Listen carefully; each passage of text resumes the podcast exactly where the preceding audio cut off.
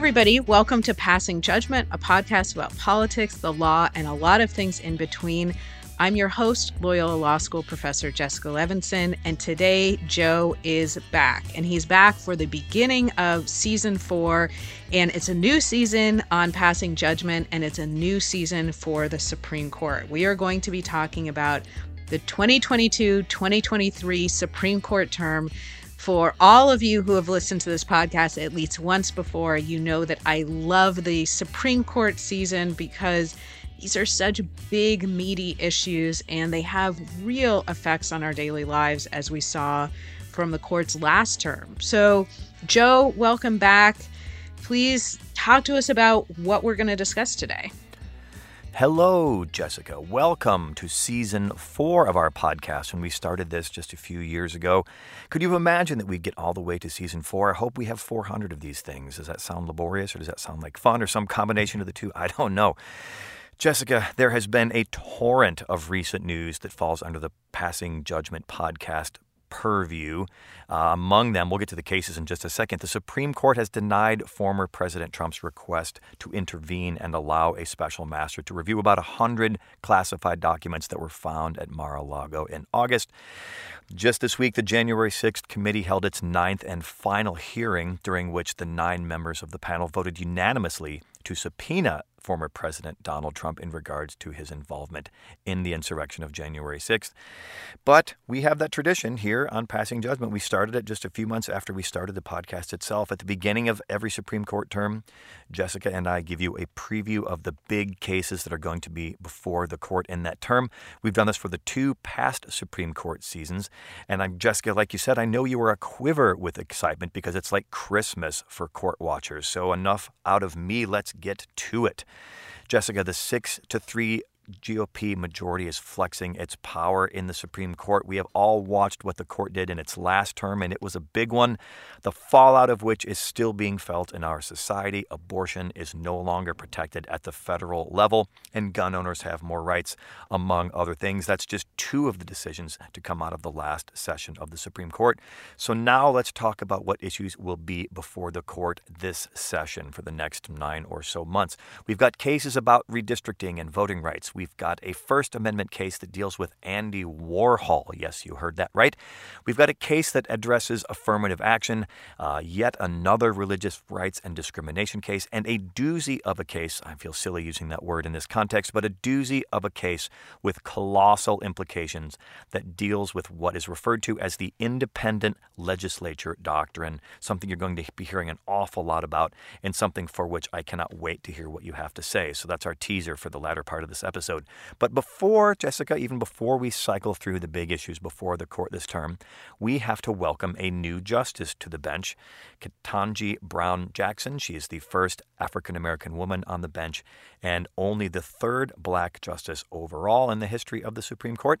And many of the justices have been quiet during their first few oral arguments on the bench. I know you listened to the first cases of them, Jessica. How is Justice Jackson doing? I think she's just been extraordinary and her intellect is absolutely on full display. As you said, Joe, a lot of the justices in the first few oral arguments, and in fact, for some of them, the first few sessions, really the first few terms, they're getting their grounding, they're kind of figuring out what's going on not Justice Jackson. Very first week, very first oral argument, she was a very active participant. And one of the things that I noted, and a lot of other people noted, is the court heard a really important case dealing with the Voting Rights Act and really the purpose behind that landmark civil rights law. And she gave really a master class in what the 14th Amendment is designed to protect, what the voting rights law is designed to protect, and she did not pull any punches. She will, I believe, end up writing a dissent in that case.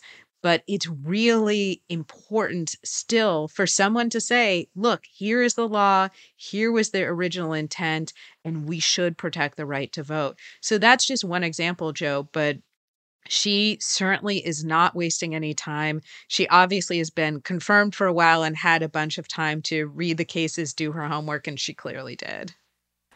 I know that Justice Thomas was pretty quiet for a very, very long time coming out of his shell, so to speak, when this new 6 to 3 conservative majority became the situation on the court. So, Jessica, let's dive into these cases. I am fairly certain, Jessica, that this is the first time that the avant garde artist Andy Warhol has come up on our podcast. And if there's any way we can get some David Bowie in here, that would be cool by me. How is it that his name is being uttered around the Supreme Court? After all, Warhol died 35 years ago. What does an artist who died 35 years ago have to do with the First Amendment here in late 2022? So, this has to do with a photograph that was taken by a photographer named Lynn Goldsmith. She was hired by Vanity Fair to take a picture of Prince. And then later, Andy Warhol made a painting out of that picture. As we record this episode, I'm actually looking at a split screen. On the left side of my screen, I have the black and white picture that Lynn Goldsmith took of Prince. And then on the right side, I have the new version, I'm using my words very carefully, the new version that Andy Warhol made of the picture. And it's clearly patterned after the picture.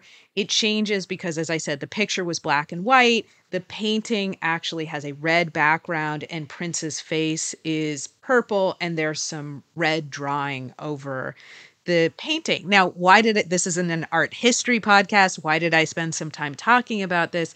because the question really is did Andy Warhol transform the picture enough such that he is entitled to some First Amendment protection here?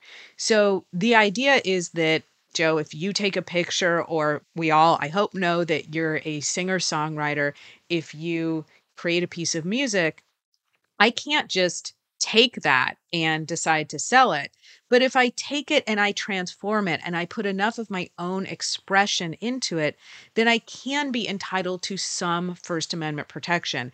And that's really what this case was about. Now, Joe, I have to mention there was one, I think, very lighthearted moment in oral arguments. You noted that Justice Clarence Thomas was really silent for a very long time on the bench. And it was actually during COVID when the Supreme Court turned to doing oral arguments over the phone, and the Chief Justice went in order of seniority. So he went down the line of asking each person a question as opposed to a free for all.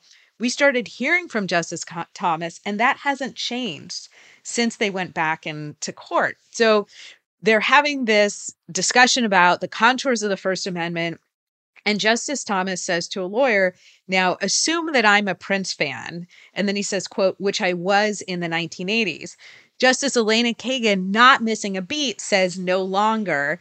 And then Justice Thomas very quickly responds only on Thursday night. Now, Joe, I have I had two feelings about that. One was I love to see office place colleagues who don't agree with each other joking around. They need to be able to interact as humans. And then at the same time, I was thinking, this is the court that is whittling away all of our freedoms or many of our freedoms. And they're joking about being Prince fans. But I have to say, in the end, I'm glad that they had that interaction and that we get to talk about it. The revolution will be live streamed, Jessica. And I can't wait to hear your covers album of my upcoming album for those songs. All right, Jessica, moving on. Affirmative action has been a hotly contested topic for decades in our country, and for this, the court is looking at a previous decision called Grutter versus Bollinger from 2003. There are two sets of cases here as for why is the court revisiting this.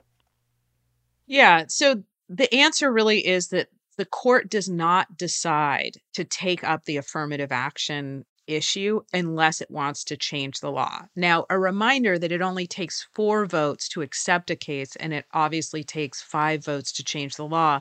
But this is a Supreme Court that is ready to say that universities and colleges cannot consider race when it comes to admissions.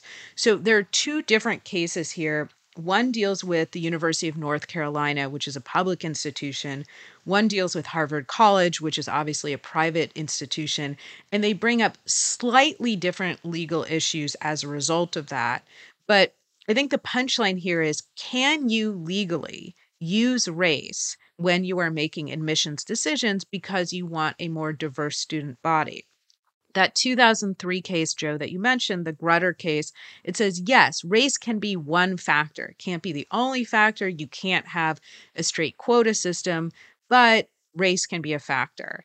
Now, that was a much more liberal court. I don't think there's anybody who was in the majority for the Grutter decision who's now currently on the court. And so, you know, it doesn't take a genius to say the court will very likely say that it violates the law to allow colleges and universities to consider race when they're making their admissions decisions. Okay, Jessica, not to get too political in terms of the Supreme Court, but many Republicans say that there is no longer a need for affirmative action, and therein lies that 6 3 conservative majority on the court. But if you would, do a little crystal ball here for a little bit of analysis for us. What do you think? You yourself work in higher education and you live in the United States, so do you have thoughts on this? I, I do have thoughts on this. I mean, what I will say is, like, we know from study after study that it's not just morally the right thing to have more diversity in education, but it actually leads to better outcomes for everybody. And this really shouldn't be a discussion just about higher education. Now, those are the cases that are before the court, but we should ensure that every person, regardless of their background, has access to excellent education starting from when they are a child. And when we talk about affirmative action, it's just a very small slice of a much broader conversation that we have to have about ensuring a diversity of perspectives, of gender background, racial background, and ensuring that people have access to education before they are going to college, before they are going to a university. So that's my long way of saying these are cases that are important. They're going to grab headlines, but they're only a small part of a much broader conversation that we have to have. And I would posit, if I can for a second here, Jessica, that for a lot of people, from my experience, perhaps this is anecdotal, but when you go away to college, even if that's away is an hour away, it may be the first time in your life as a young person who's developing that you are now thrust into an environment with people from different backgrounds. Maybe they're different colors, maybe they grew up speaking different languages in their homes. That exposure for all of the above people is absolutely crucial to the development of a well rounded person putting away my soapbox and moving on, Jessica. Thank you. Next up, there is a big case dealing with executive power and environmental protection. I know the court touched on this topic a little bit in the last term, but Jessica, can you please tell us about the specifics of this new case? Yeah, this is a case dealing with the Clean Water Act and environmental rights. It was argued on the very first day of the term, October 3rd. And the question is basically whether the Ninth Circuit, which is the circuit that Joe, you and I live under, we live in Los Angeles and California, whether the Ninth Circuit used the right test for determining when wetlands are, quote, waters of the United States. What difference does it make if wetlands are waters of the United States? It means that they can be regulated under the Clean Water Act. So, this is all about what's the scope of the Clean Water Act, what's covered by it, and might sound like, oh, isn't this a case of statutory interpretation? What I would say for those listening, in terms of why we decided to include this case, it's a big case dealing with the power of the Clean Water Act and how much it covers and how much it allows the government basically to take actions in order to try and make sure, as the name of the act says, in order to make sure that we have clean water. And we talked about a corollary case last term, Joe, dealing with the Environmental Protection Act. There are going to be more of these cases dealing with these big statutes that address environmental protection and how far those statutes can go, how far the government can go in flexing their power to, frankly, try and protect us and the environment. Okay, moving on again. Thank you for that, Jessica. Things are now heating up with these cases slated for oral arguments. We have now got a case called the 303 Creative Case, and it contains anti discrimination and religious rights issues. What is our point of entry into this minefield of religious rights and personal freedoms, Jessica? So, some people may remember that a few years ago, we had a case dealing with a cake maker, a wedding cake maker, who did not want to make a wedding cake for a same sex couple for their wedding. And the court basically disposed of it on procedural grounds. They just didn't want to get into the big issue. And the big issue was the cake maker said, Look, I have genuinely held religious beliefs, and they are that two people of the same sex should not get married, and it violates my religious beliefs if I'm forced to make them a cake for their wedding. Now, on the other side, the state law in that case said we have an anti discrimination law, and you cannot say, I won't serve people just because they are same sex couples. So you can't deny service on the basis of LGBTQ status. We basically have the same issue now before us, but this is a would be website designer.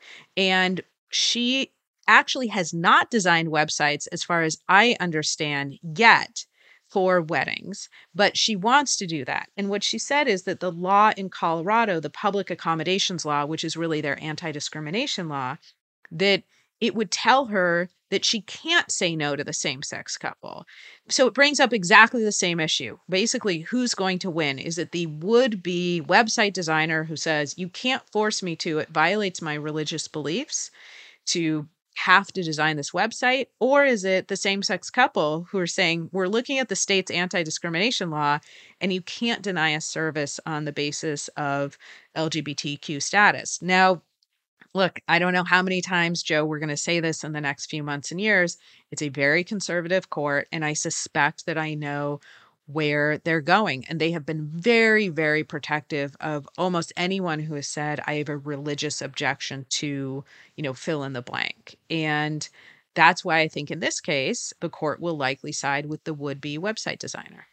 Okay, Jessica. And finally, last but certainly not least, we have a pair of cases that involve elections and voting. Now, we've been laying out breadcrumbs about the topic of what's called the independent state legislature doctrine for quite some time, and it will now be before the court this session. Like you said about the last topic, I think we're going to be hearing an awful lot about this in the upcoming months.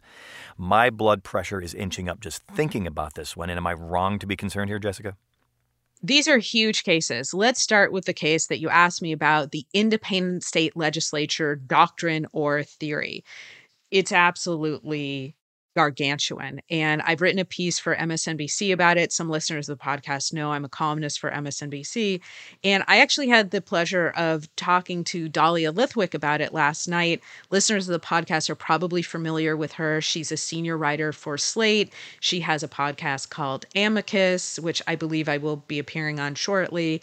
And she just wrote a new book called Lady Justice. And we were talking about what's up for the Supreme Court term. And she said, it's so hard, which is true, to describe this case without people's eyes glazing over, but it's so hugely important. So I'm going to try and do it in its most kind of baseline way, which is to say, if the court adopts this theory, then state lawmakers can do a whole bunch of things when it comes to elections without any oversight from state judges or from governors.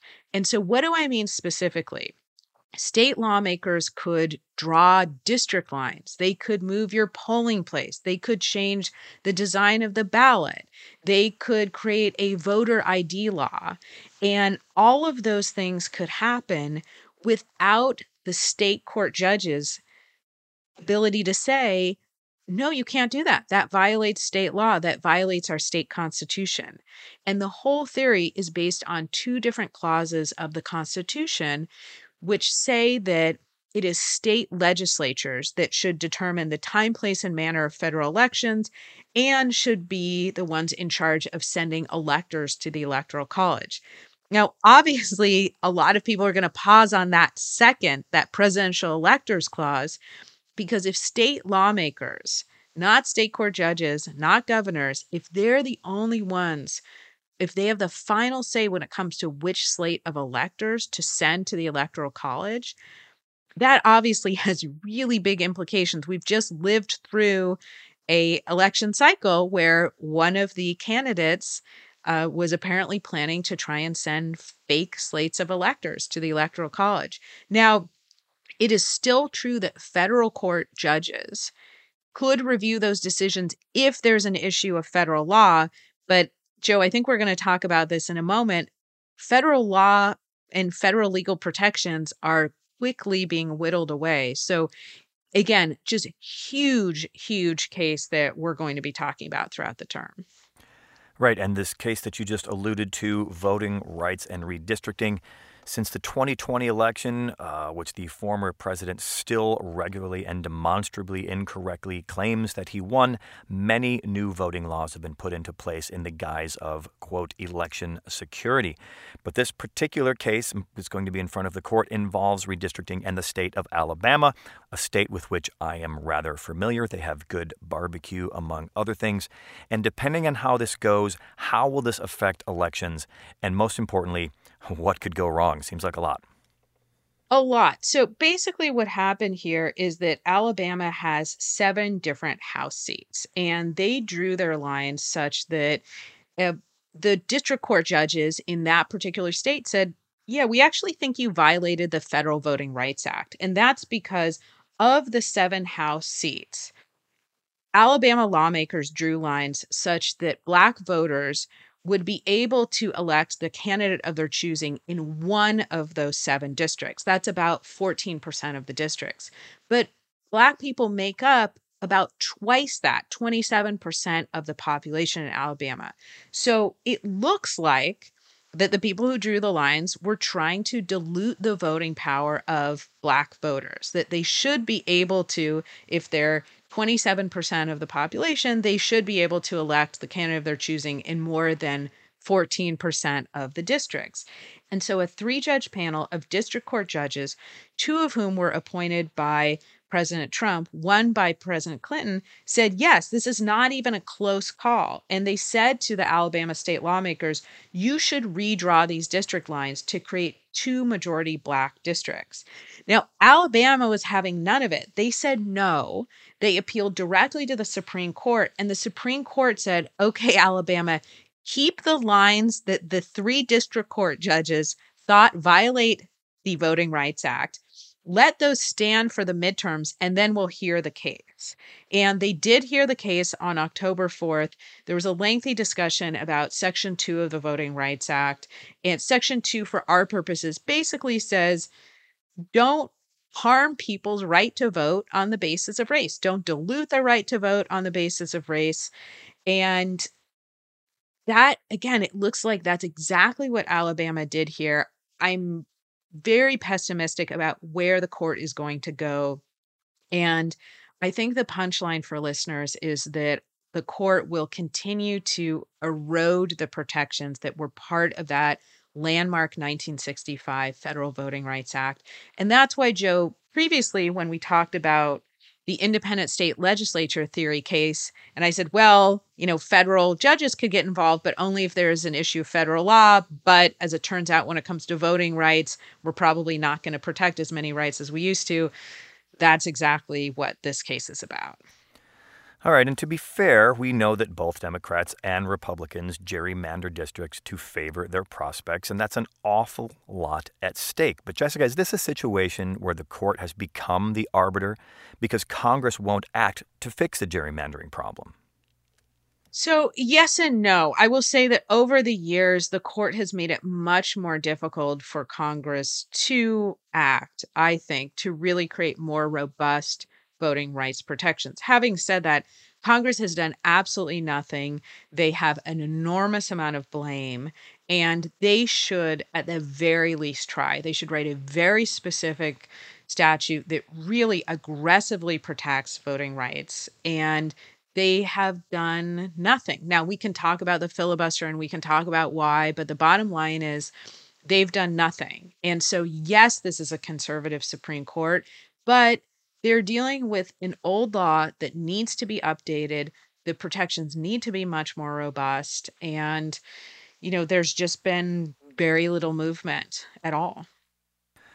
Okay, Jessica, thank you for all of that. But before we go, I want to back out of these specific cases here and talk about something a little more from the 10,000 foot view, which is as we've discussed, with a six to three conservative majority that isn't changing anytime soon, there are now some positions the court is taking or has taken that are out of step with American society. Take abortion, for instance. According to research by the Pew Research Center, the number of Americans who believe that abortion should be illegal, regardless of circumstances, is a mere 8%. More than twice as many people, Americans, believe that abortion should be legal in any circumstance. If you look at a multi year survey by Gallup, if you use the phrase, should abortion be legal in all or certain circumstances, a whopping 85% of Americans think abortion should be legal. And take a look at gun control. Gun control numbers are also out of step with the current court. According to CBS News, 65% of Americans support stricter gun laws. Gallup has that number slightly lower at 57% and declining, but still. And we haven't yet seen the potential changes coming at the end of the new term in terms of affirmative action, all the things we've been talking about, religious freedom, that independent legislature doctrine we spent a few minutes a few minutes ago discussing, it wouldn't be a stretch to say that the current court has become politicized. With representative democracy eroding before our eyes, doesn't the court run the risk of illuminating its own lack of legitimacy? As you so often say, the court has no enforcement mechanism. So what happens, Jessica? This is a huge question, I know, and you're a law professor, so you're the right person to have at the dinner table. What happens if the court loses legitimacy? Can anyone answer that? Yeah, I mean, obviously, this is one of those huge existential questions where our system of government really depends on the idea that we have three different pillars. We have three different branches, and the judicial branch serves as a legitimate check on the majoritarian branches, the political branches. And if the court loses its legitimacy, the question is, you know, what does that mean? Do we just stop respecting their decisions? So the logical consequence of that is, well, the court said that states can ban abortion, but going to follow that. We don't think that's right. I mean, that leads to a situation where we do have that overuse phrase, but we actually do have a constitutional crisis. We actually do have, I think, the breakdown of our structure of government. And so my hope, and I know that this is a stretch, but my hope is that that blue ribbon commission that President Biden put together really in the hopes that he could say, I looked at Supreme Court reform without doing anything, that somebody looks at those reforms and says, okay, it's time. Let's knock it to the place where we start just ignoring Supreme Court decisions. Let's now say that we should have rotating long terms for Supreme Court justices. Let's think about jurisdiction splitting. Let's think about these really big issues that, frankly, we have to address before, again, we do hit that constitutional crisis that we're hurtling towards. But let's not end, Joe, on that note. I think we should end on the note of we talked about a lot of different cases separately for the Supreme Court term. And I want us, as we move forward, to continue to look at them holistically as well. Let's look at what themes the court is addressing. Let's look at their general approach to these issues. Let's stay active. Let's stay alert. Let's continue to have these conversations. Absolutely, Jessica. I think it is crucial that people stay engaged and that they stay informed on a personal level. I do not have the curse of optimism, so I don't know what to expect in terms of out of all of these changes. Maybe I should hold my breath. Maybe I shouldn't. I know you're a worrier. I'm becoming a bigger worrier. But yes, please, everyone, stay engaged, stay involved. And I certainly hope you do keep listening to our podcast, Jessica. It was an absolute pleasure to step out of that deluge of topics about legal troubles for the former president on this episode for a moment at least. And thank you so much for doing so. Thank you, Joe. Have a great weekend. You can find her and her writings on Twitter and Instagram and TikTok at Levinson Jessica. You can find me on Twitter sometimes, on Instagram at IndepDay. That's I N D E P D A Y. And also making new music podcasts again at joearmstrong.com slash indepday. I'd love it if you stop by and check those out. Thank you, everyone, for listening. Hang on, everybody. We've got a whole other Supreme Court term coming up and lots of other episodes. Thank you for listening and have a great day.